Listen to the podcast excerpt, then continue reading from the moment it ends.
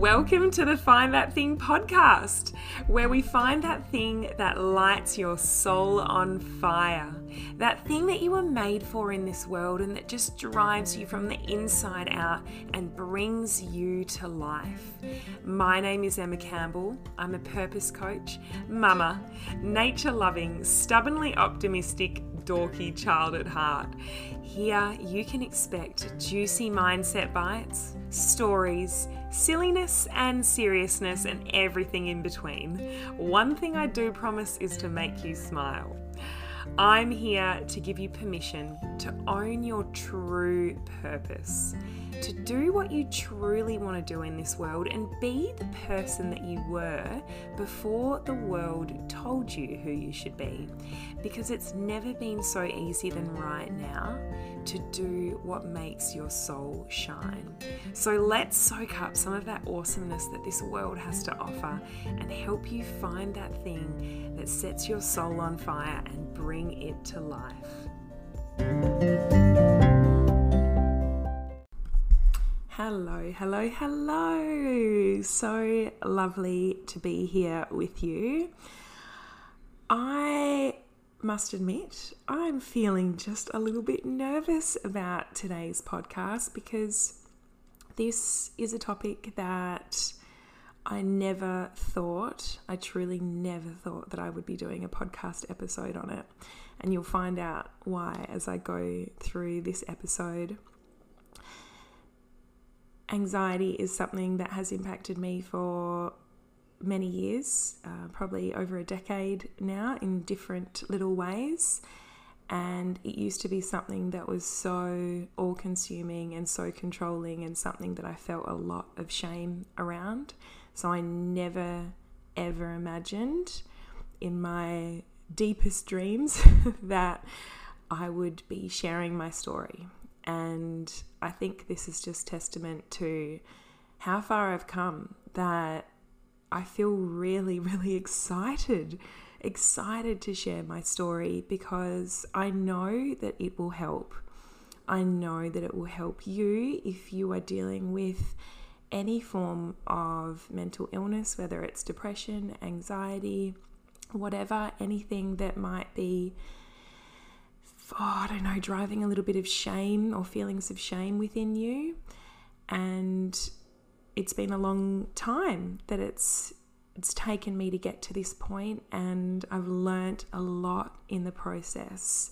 It really has been one of the driving forces behind I guess my personal development journey because I was really at the heart of it wanting to heal myself, wanting to get better, wanting to wanting to be okay, wanting to feel okay and wanting to feel alive. So here I am. This is the story. And I am first of all going to start with what what anxiety looked like and felt like and the experience was for me gosh i guess it started around 10 10ish years ago and what that what the evolution of it looked like over time and then how i got better because I can easily say that back in the day, maybe, oh, God, a decade ago, it was pretty intense. Like it would sit up around that sort of like seven or eight out of 10 mark, uh, depending on, I guess, the time of the day or what was going on, but it was pretty up there. And now I can very easily say that it, it really doesn't go past a three. And generally it's sitting at around that one or two mark, depending on what's going on in my life, how much sleep I've had with the newborns and how much coffee I've had and, you know, how, how well I'm taking care of myself. So to go from an eight down to a two is such, such an incredible journey for me, and I want to be able to share some of my learnings and my tips of how I moved past it naturally, like without medication, uh, in the hope that you can take some learnings from it and it will help you.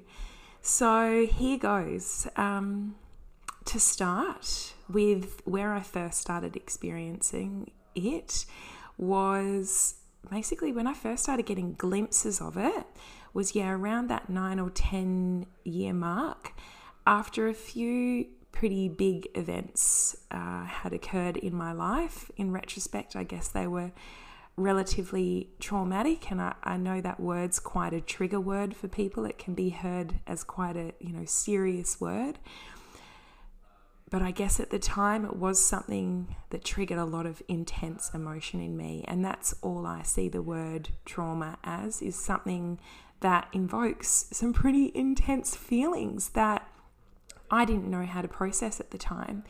What the events were doesn't really matter.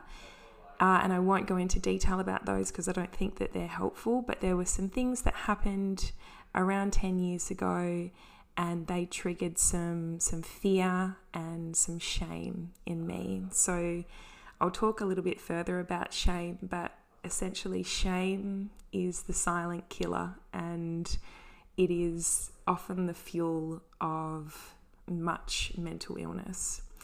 So, in terms of what my first experiences of anxiety sort of started coming up as, was the first thing I noticed was I was having trouble maintaining eye contact with people I was really close to, which is really interesting, right? I was I'd feel uncomfortable if people were looking me in the eye. And I didn't know what this meant at the time. I was so confused. I was in a lot of fear. But I started noticing it around the same time I started drinking a lot more and I even was having these moments of binging on a lot of food, then feeling really guilty about that and purging. So there were a few little signs of me trying to manage these emotions that I didn't really understand. And I think my first experience of trying to understand it was I Googled. I Googled, can't look people in the eye. What does this mean? And it came up with a forum around anxiety with this term anxiety. And this wasn't really like I'd never really heard of this term before. It was like the first time that I'd heard this term because it was about 10 years ago. And I was sort of had to read through the forum. Like it, there wasn't even really many pages that were created specifically around depression and anxiety unlike now you know there's beyond blue and there's so much stuff. So I had a little bit of a read through the forum and it kind of only exacerbated my anxiety because I think I remember reading that it never goes away. Um, it's something that you'll have forever, all this sort of stuff. And I was just like, oh my gosh, like what is going on with me? Um, and feeling really embarrassed that I was even feeling this stuff because I was thinking, oh my God, something's wrong with me. So, because I didn't know how to deal with it, I tried ignoring it um, just hoping that it would go away and distracting myself from it um, by partying, drinking, you know, all of that sort of stuff. Fast forwarding to maybe four or five years later and entering the workplace, it would the way that the anxiety then manifested was in shakiness, so shaky hands. Um, I just have intense fear of being called upon to speak in a meeting because I would often get just complete mind blanks. Like my brain would just be so flooded with adrenaline that it would be really hard for me to be able to think clearly. So I'd be super scared of people calling on me to speak in a meeting without having prepared anything. Uh, blushing, so often going pink in the cheeks, and generally just feeling in a fairly constant state of mild panic and fear. And how I was managing it through managing it at the time was intense exercise. So, yep, exercise definitely helps. It wasn't the cure all, but it would, you know, help all those endorphins become released and help get a bit of that energy, that excess energy out and also alcohol. Alcohol was kind of my savior at the time because it just took that edge off for me and it made me feel like I could be normal in inverted commas. And that was all I knew back then to be able to help with it. Apart from that, I just pretend like I didn't have it and hope that it would go away. And it probably wasn't the one thing that wasn't so helpful as well at the time is that I was working in a workplace where which the environment was like a super masculine environment which was which prided itself which is very common for many workplaces prided itself on you know being really strong and and um, perfectionistic and competitive. It was all about winning. And because of my underlying uh, thoughts and beliefs about needing to to be okay and to look okay, this only fueled my anxiety and my fear of stuffing up and not not being okay, not being perfect. And so after a while, it it just became too much. So I realized it was really impacting my work. It would take me ages to to hit send on an email because I would massively overthink things and I would try to make things perfect. So I'd try and make the email just so perfect as a way to kind of protect myself from any criticism or, you know, just really wanting to avoid any sort of messing up. And it really like this epic adrenaline because adrenaline just like floods your brain and makes you um, because it's your fight and flight and it, it takes all of your um, energy away from your brain and into your limbs. So I wasn't having the right energy in my mind helping me make decisions, and I, I was just thinking really cloud cloudily, or I had a big cloud in my mind, and yeah, it was it was I was having a lot of trouble making decisions and taking action. And as you might imagine, it was bloody exhausting. Trying every day to look like everything was okay, you know, that, that I was fine, that I was strong, that it was all good, I could get this work done. Um, particularly, you know, in the environment where it's all about productivity, I was feeling this really real pressure to be productive when really I had this, you know, inner battle and inner turmoil going on. And because of this consistent, constant battle of trying to look okay when I wasn't okay, I would get so tired because I'd be using all of my energy on trying to look okay. And and really I just had no idea what was going wrong with me and I was too scared and too ashamed to speak up. And so I beat myself up on the inside for for not being stronger like Emma, what's wrong with you? Why why aren't you why aren't you like everyone else? You know what's what's going on. The only release that I would get to experience was on the weekend when I would get to drink and party with my friends. It was like the only time that I felt like I got a real break. The only time that I felt like I, I could kind of actually, I don't know, like let myself run free let myself be myself. And it was the only time that I really felt free from the anxiety. But then, oh, so as as always is, the other side of the coin was then I would get a hangover, which would just they were almost unendurable. These hangovers because of all the chemicals like going on in your brain and um, you know drinking and then having to deal with the repercussions the next day. And so, after dealing with this cycle for just too long, I realized that it wasn't going away and I needed help.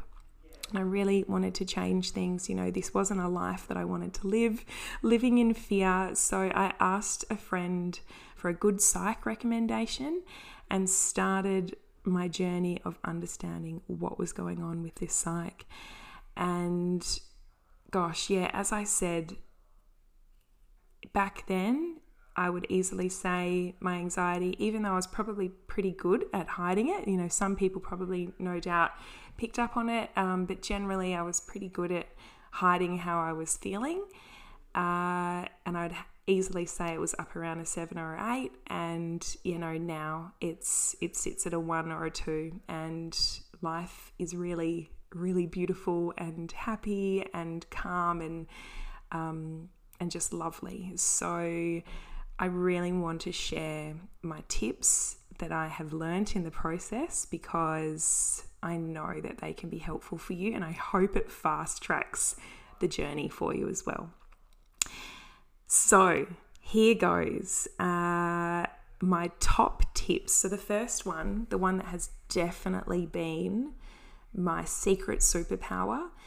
I don't know if I would have got through the last couple of years, um, particularly with like two new babes and working in a in a busy like leadership development coaching role as well as running my own business as well as building a house and everything else if I didn't have this and that's meditation meditation was something that I wanted to build a habit around for so many years, and for some reason, I just couldn't do it.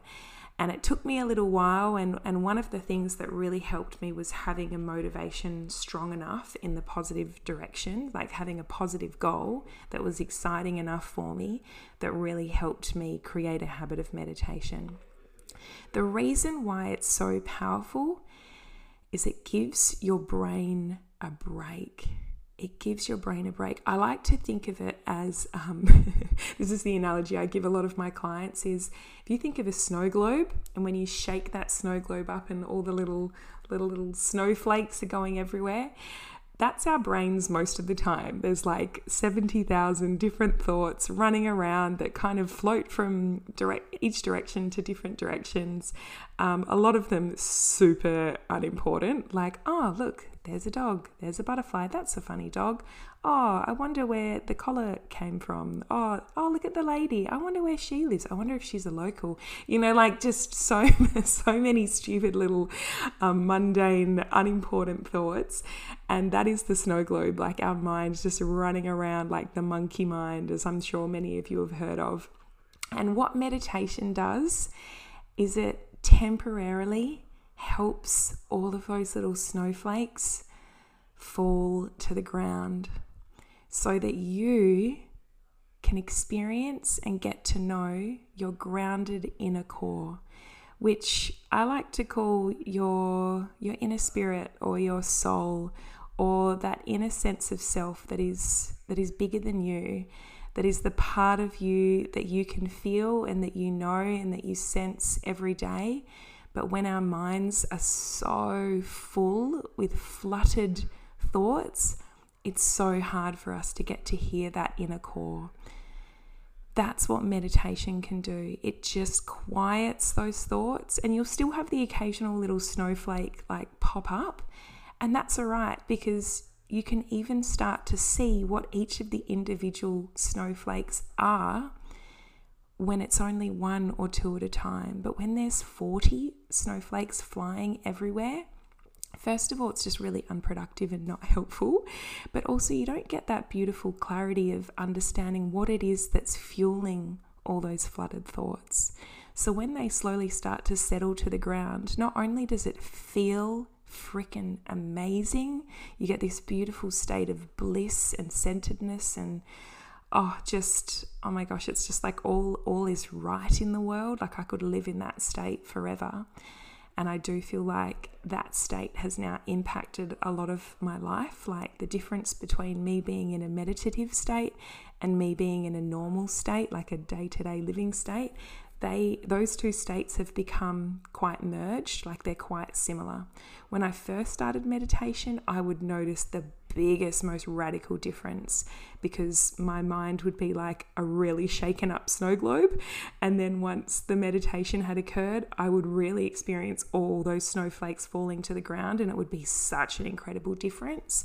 These days, I feel like only a few little snowflakes are floating around generally. So when I meditate, I do notice a difference.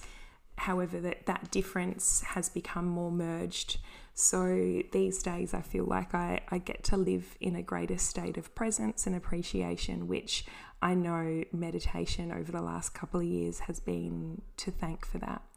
And how this helps with anxiety is one, it helps you get awareness of what those different thoughts are that might be fueling the anxiety.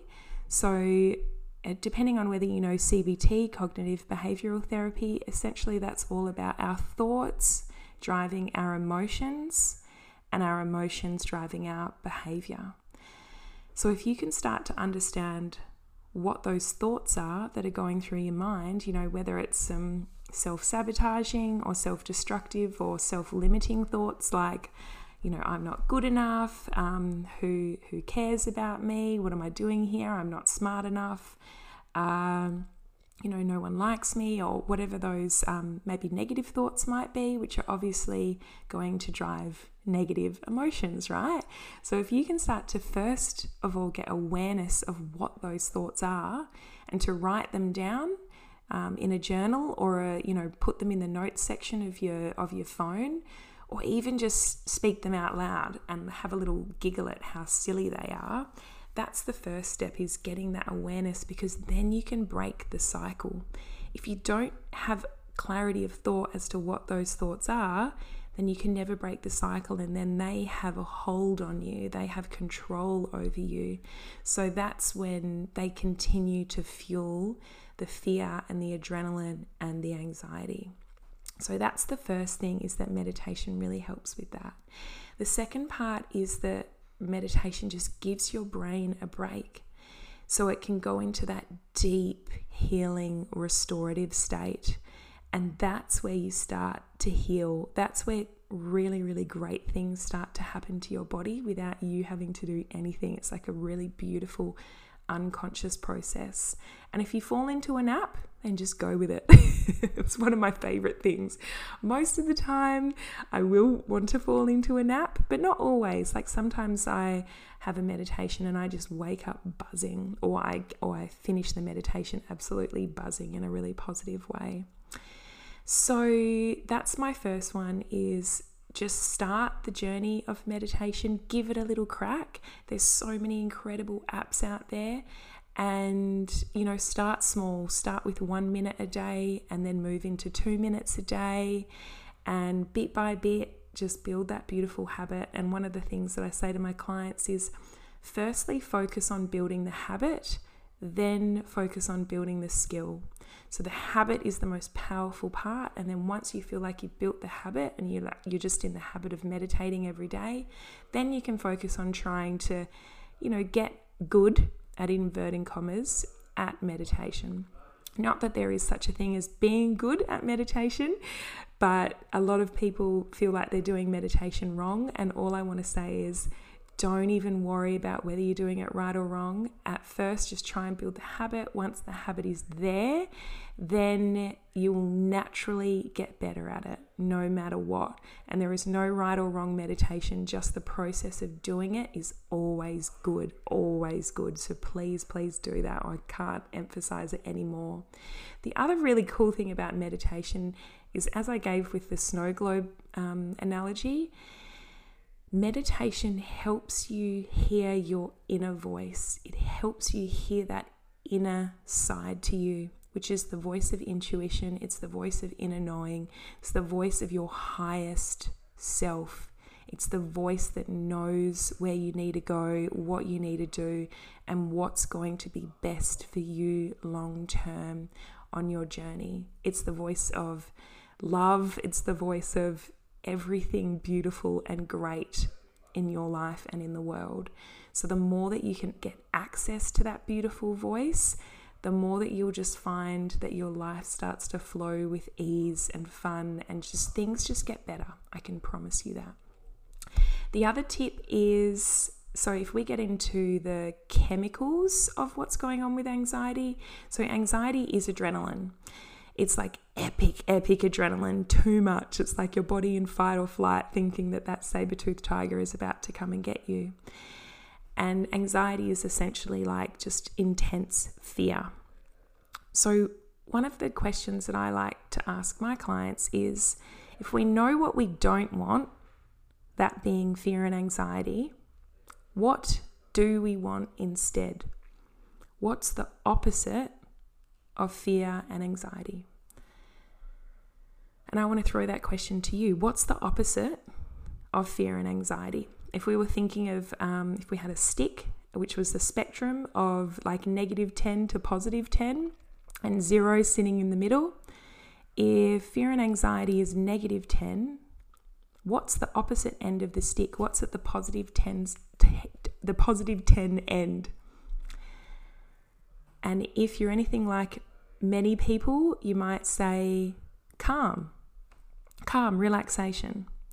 And I would say, you're on the right track. I would say calm and relaxation is at the zero point, it's at the neutral point, and it's definitely better than anxiety. But if we were to look at the absolute opposite end, the opposite to fear is love. The opposite to fear is love. And I know this because, in terms of how the body works, you can't feel both fear and love at the exact same time in terms of the hormones and the chemicals that are that are released in the body. So fear is induced by adrenaline and love is induced by oxytocin or you know chicken chicken or the egg whichever one you want to go with first but essentially love is a is a release of oxytocin and fear is a release of adrenaline adrenaline and oxytocin can't be pumping through the body at the same time. And this was further uh, further understood during my labor. So one of the practices that they teach you in the Positive Birth Company course is that the more that you can keep yourself in a state of love and appreciation, the more that you keep that oxytocin going in your body, the more protective a factor it helps with your body in not feeling pain during labor. So, oxytocin is a protectant against pain and against fear and against anxiety. So, fear and anxiety only exacerbates pain, whereas oxytocin takes that away. So, the more that you can keep yourself in a state of love which is really, really similar in terms of us being in a state of appreciation and gratitude. So, practicing gratitude and being grateful for things. So, whether you wake up in the morning and the first thing you do before you pick up your phone is think about three things that you're grateful for, that is something that will be really, really powerful for helping helping break that anxiety response. And one thing I want to add there is that with gratitude and with practicing gratitude, it's not enough to just think of the things. It's not enough to just think of whatever the things are that you're grateful for.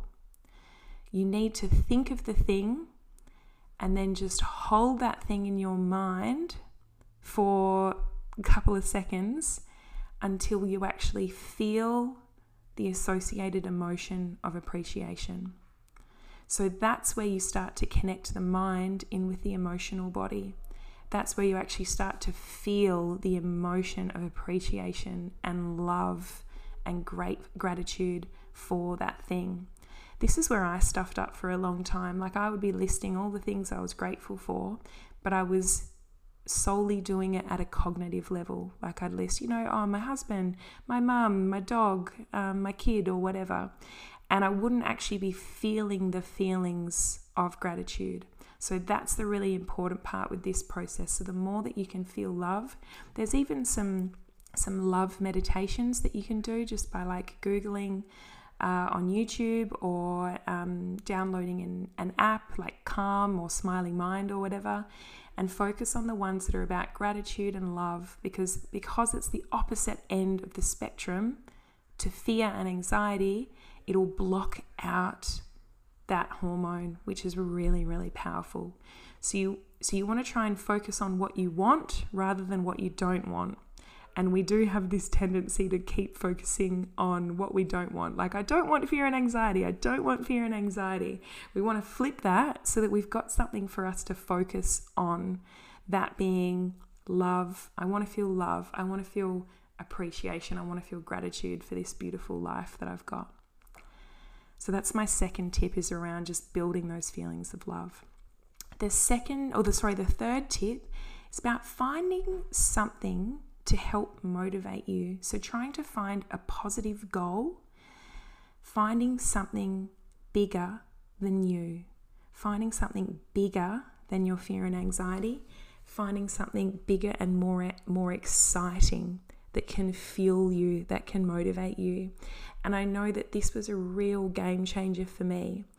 When I identified that I wanted to be a coach and realized that coaching was possible and that the main thing that I needed to build as a skill was meditation in order to become the best coach that I possibly could, that was when the habit of anxiety, oh, the habit of meditation just became a habit naturally. So find a goal, find something that just excites the living daylights out of you to be able to move towards because that becomes your anchor, that becomes your driver, that becomes your motivator. That is the thing that is going to help you stay on track when you can't be effed meditating you can come back to that vision, you can come back to that goal, you can come back to that thing, that cause, that motivator. And that will be the thing that keeps you going, that keeps you on track. I'm I'm personally not a believer in in trying to avoid negative goals.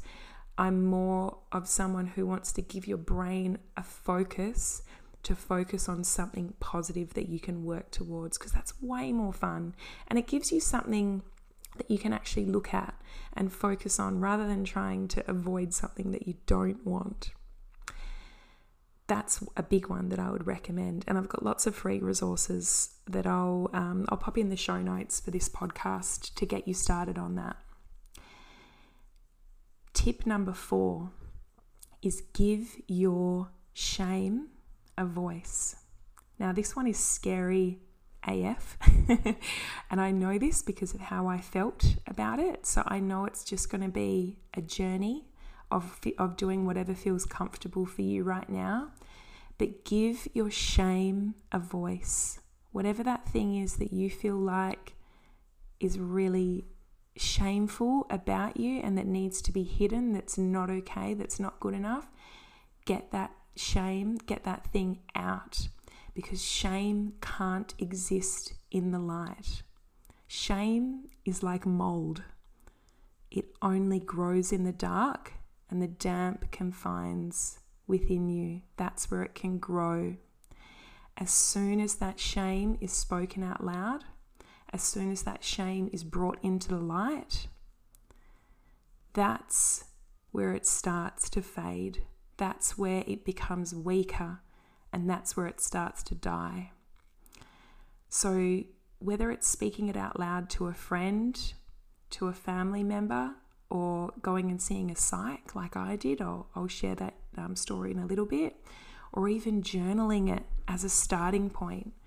It is really, really powerful way to start to start to take the power away of that shame. If it stays within you in the dark, and in the damp, like mold, it will only grow and it will only become toxic and it will start to create illness and it will start to manifest in different ways. So that's a big tip for me. Just start with a journal and I'll give you some tips on how to journal at the end. My other tip is around understanding what your story is that you're telling yourself about yourself. So, what's the story that you're telling yourself about yourself around this anxiety. So, a big one for me was that my story was that I must be happy all the time. I must be okay all the time. I can't not be okay. And I had some background stories around feelings are bad, feelings should not be shown, particularly negative feelings. I can't not be okay. I must be perfect. I must be strong. I must look okay always. Any negative feelings must be hidden. So, this was some of my stories that were fueling me, first of all, not speaking up about experiencing anxiety and also fueling it. But these stories need to come out. The emotions need to come out because emotions are energy in motion. If emotions are not felt, so if feelings are not felt, which is what feelings are, right? So, feelings, we need to feel our feelings. If they're not felt or they're not released, you know, through tears or words or whatever, then they become bottled up inside of us and they become toxic. and they only fuel whatever whatever story is going on for us and whatever emotion is going on so they'll only exacerbate the anxiety so that's a big one is understanding what's the story you're telling yourself about yourself and starting to challenge that story and if you're not sure what that story is i'll, I'll share some links in the show note below uh, because one of my programs, Mindset Magic, actually helps you identify what that story is. So, one of the other tips I have, and this is a really, really powerful one and a really fun one, is laughter. Laughter and not taking life so seriously. And I am so lucky to have the best friends, the best family, and the best husband in the world that just make me laugh. And my friends, in particular, oh my gosh, they just have this beautiful superpower in making everything seem okay in the world. Like, no matter what's going on, everything is okay. They're super vulnerable, you know, they share their stories, they're so authentic. And when, you know, when other people are vulnerable, it gives you permission to be vulnerable as well, right? Which is super, super powerful. And there's a couple in particular that have really helped me accept myself. You know, when I would share something vulnerable about myself, they would be the sort of people to be like, Yeah, I totally get it. I'm like that too.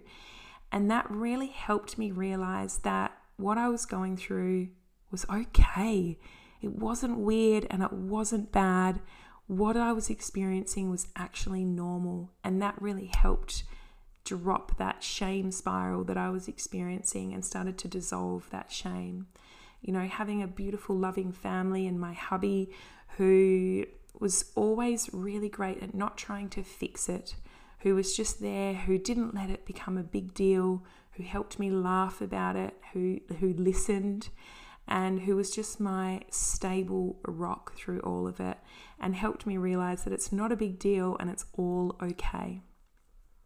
So, laughter, that's another one of my big tips. Now, I want to talk about medication. So, antidepressants are probably the big ones, like SSRIs and all the other different types of antidepressants. And I want to say that I didn't choose to go down the medication route. I almost went on them at one particularly challenging point in my life with some yeah, some family and some work stuff going on. However, it's funny, I actually can't really explain why, but something something stopped me from going on them. And I'll elaborate on that in a in a second, but essentially some of the background there is I had grown up with the story which was quite common back in our parents' generation which said that the cause of mental illness is a chemical imbalance in the brain, so it's a biological thing, which then the argument then follows that drugs are going to be the answer to fix it, right? Like if it's a chemical imbalance, then the only thing that can fix a chemical imbalance in the brain is going to be another chemical. And I had grown up with this story, and it was a really strong story in my mind. It was something that was really true for a lot of the people around me. But something told me that the anxiety that I was experiencing and what I was going through was more than that. That it wasn't just as simple as a chemical imbalance. And I I had this belief that I could find another way and that I could move past what was happening to me in different ways and that I really wanted to understand it. I had a driving, yearning want to understand what was fueling these emotions in me. And I've always had a really strong respect and love for nature and doing things the natural way as much as possible. So something about meds just didn't sit right with me. The really tricky part about this old belief that is so ingrained in so many of our parents' generation back in back in the day is that it's actually now super outdated. That whole that whole research and that whole um, that whole piece of of fact, and it's actually based on quite inaccurate research. But the tricky thing is that if you believe that to be true, if you believe that all mental illness is solely caused by your biology, i.e., a chemical imbalance in the brain, then it automatically follows that the only way that you can be fixed is through more chemicals like meds. And what the recent research is actually showing is that our programming and our conditioning and our societal environment plays an incredibly oh, significant, bigger picture to mental illness and mental conditions than what we ever realized. So, if you're interested in some of that research, um, some of the doctors like Bruce Lipton and Gabor Mate, uh, they are two of the really, really interesting doctors. Um, lots of podcasts out about them as well. Uh, they say that it's more than 80% of the piece to the puzzle is our the, so the programming the conditioning the environmental part plays more than 80% of the puzzle towards mental illness back in the day when I was studying psychology at uni, it used to be the other way around. They used to think that it was your genetics and your biology that was 80% of the cause of mental illness, and now it's flipped the other way. So Bruce, Dr. Bruce Lipton and Dr. Gabor Mate say that it's more than 80% environment, which is really awesome, right? Because what that says to me is that we have control and we have the power to be able to change our mental illness or what's going on with us. Whereas if it's the other way around, if the if the argument says that it's 80% genetics, then what does that say? We're doomed, right? I can't change my genetics. So it's this real victim mentality and it and it tells you that you can't change what's going on for you. But this research that's coming out that's showing that it's actually 80% environment, 80% programming, 80% our conditioning. This says that we can then change what's going on for us. We have the power to be able to change these mental mental um, vulnerabilities. So that's a, um, just a little side note that I wanted to add. Got on a little bit of a roll there. So just add to that, so I had a psych at the time. So I, this is another tip: is go and talk to someone. Hundred percent. I love psychs. I just think they're so fun. I've got lots of friends who are psychologists, and I just love talking about the brain and development and all that sort of stuff. And I had a psych at the time who was awesome, and I told her that when it came to medication, that I just that there was just something I don't know, there was something deep inside of me that wouldn't let me do it. There was something that just felt wrong about it and it went against everything I believed in. And I knew that I could get through this on my own. And I just want to say I have nothing against meds, um, people taking meds, and I think that they can be really helpful in certain circumstances when they're part of a holistic approach to healing. The only time that I disagree with them is when they are used as the one and only answer, and that no other form of help is sought out to be able to manage what's going on for that person. Because the chemical side of mental illness, so the chemical side of anxiety, is just one element of it. We are very complex creatures. We have a mind, we have a body, and we have a soul. And the mind thinks thoughts, and thoughts impact how we feel. The body deals with things like energy and emotion and chemicals. And the soul, you know, that deep, deep inner core, that deep inner knowing, that part of us, that the soul notices, that's like the consciousness behind the mind. The soul really is our consciousness. That soul notices what thoughts the mind thinks. So, you right now, you have the power to look into your mind's eye and observe what thoughts are going through your mind, right? So that watcher, that awareness behind the mind, that's the soul. Or that's what I call the soul anyway. It's that inner part of us, the inner strength, the inner knowing, the spirit, the, the peace that connects us to others.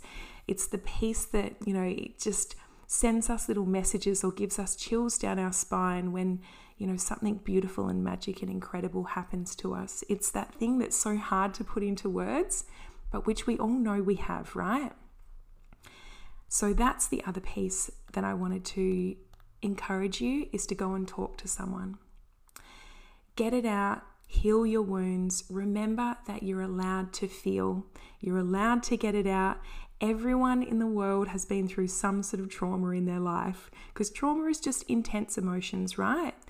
There is no fixed objective def- definition of trauma. Trauma is just an intense emotion to a situation that's impacted you in a negative way in a moment. And it's a normal reaction to a stressful event. And for it to be released, it needs to be talked about. It needs to be talked about in order for it to release its hold on you.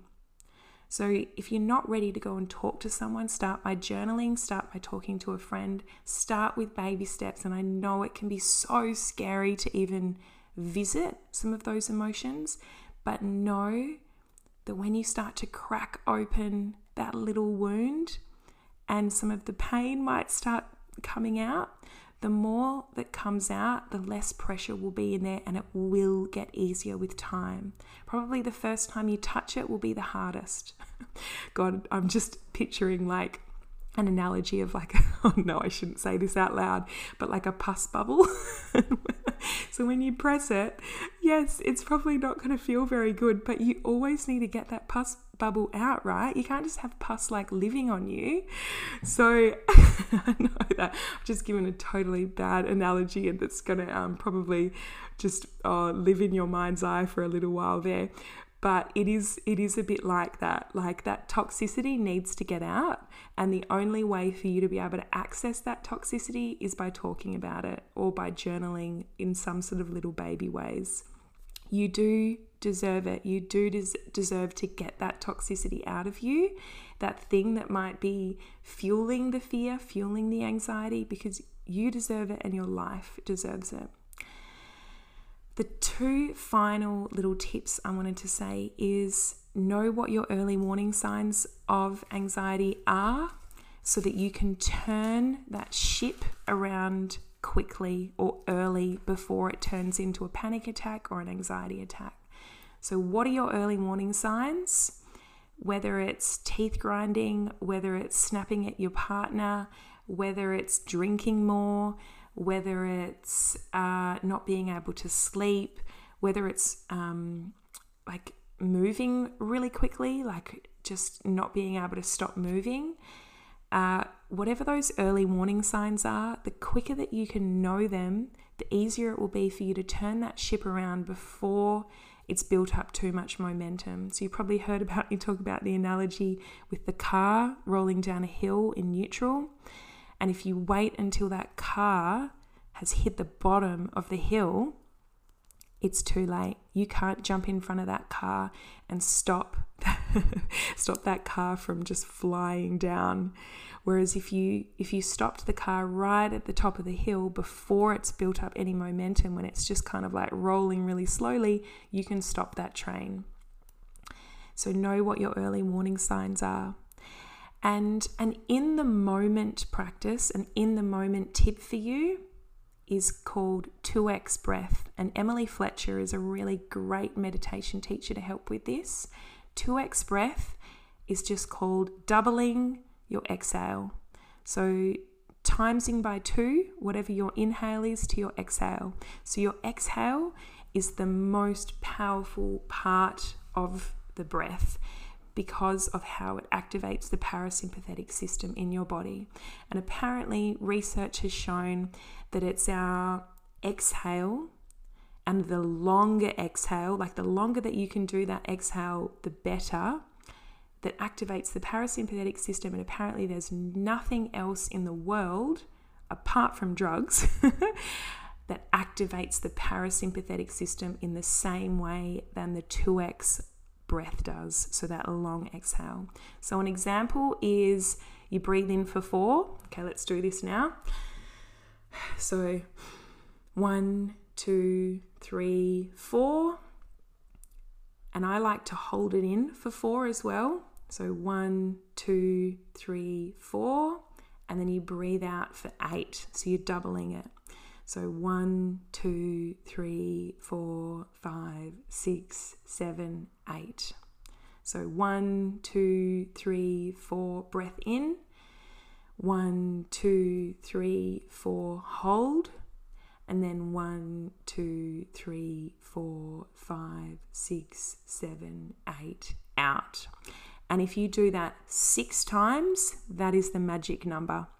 So you can pick whatever numbers you want. You don't have to do four and eight. You can do three and six, or you can do two and four. I really like doing probably somewhere around the four or the five mark, like doing five breaths in, holding for five, and then 10 breaths out. But see what works for you. But that's called the 2x breath. So that's an in the moment technique that you can do if you're feeling really anxious you can nip into the toilet you can do six breaths while you're peeing or whatever else you're doing in there. And that will really help start to activate that parasympathetic system, get you into a little bit more of a neutral headset. So, they're my big tips. They are the most powerful ones that I know, and I know that they will be helpful. What I want to say is that it is a journey, and I want you to start small. Start with baby steps because baby steps turn into bigger steps, and then you get momentum, and then soon you'll be flying. So, even if just today, the one baby step that you take is you get out a journal or you get out the notes section in your phone and start with this prompt. It's a really simple prompt. Start with the prompt How do I feel right now? How do I feel right now? And just see what comes up. There's actually an emotions wheel which I'll pop in the links below, an emotion emotions wheel, there's a really good place to start with helping you identify this specific emotion to how you feel. Because research shows that us in the Western world are not so good at describing how we feel. Turns out there is more than just two different emotions. So there's more than just good and okay. you know how people ask, How you doing today? And most of the time it's, Yeah, I'm good, I'm good. So there's more than just good or okay as emotions. And it turns out the better that we get at identifying what specific emotion we feel, that that automatically helps release whatever that emotion is and is really, really healthy for our emotional management. So ask, so get out your phone and just try that journal prompt right now. How do I feel right now?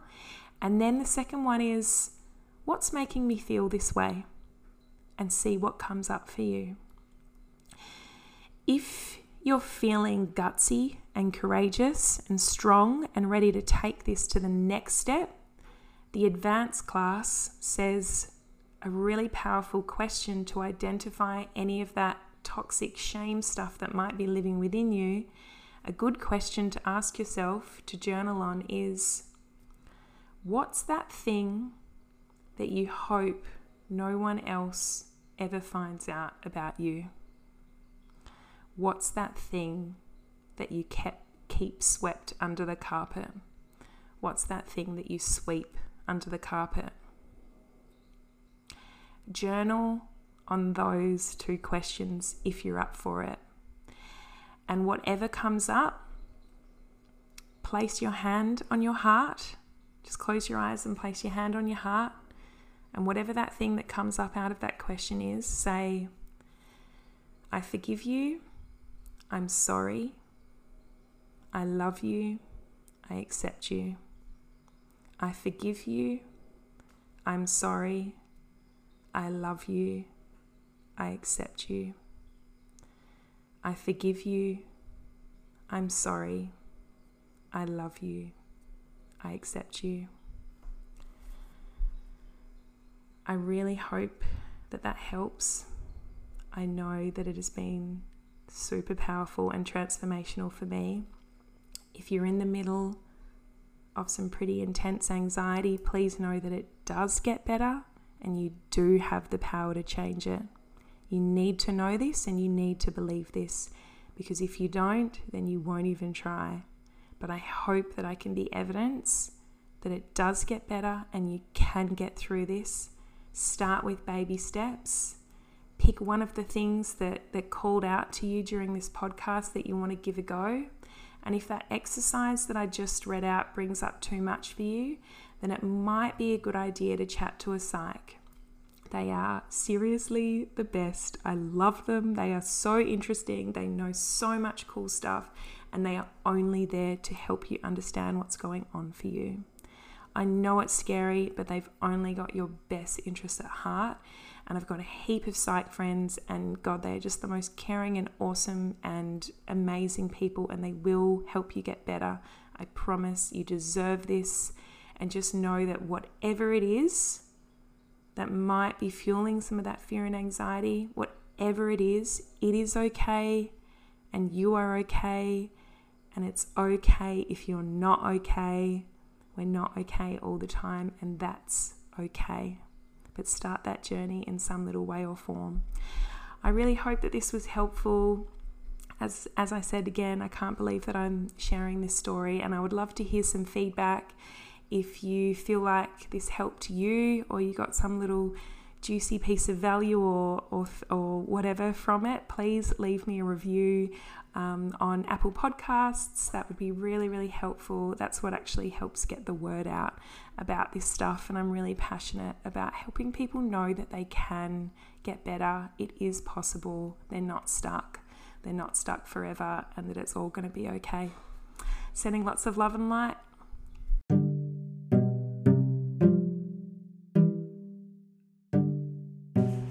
If you enjoyed this podcast episode and you want to dive deeper into some of the stuff that we talked about today, particularly around mindset and understanding and unpacking what your big life vision could be, what your purpose is, and also what might be holding you back in terms of fear and anxiety, I would encourage you to check out the link below to the Mindset Magic program. It has had incredible results with so many incredible people that have taken that one.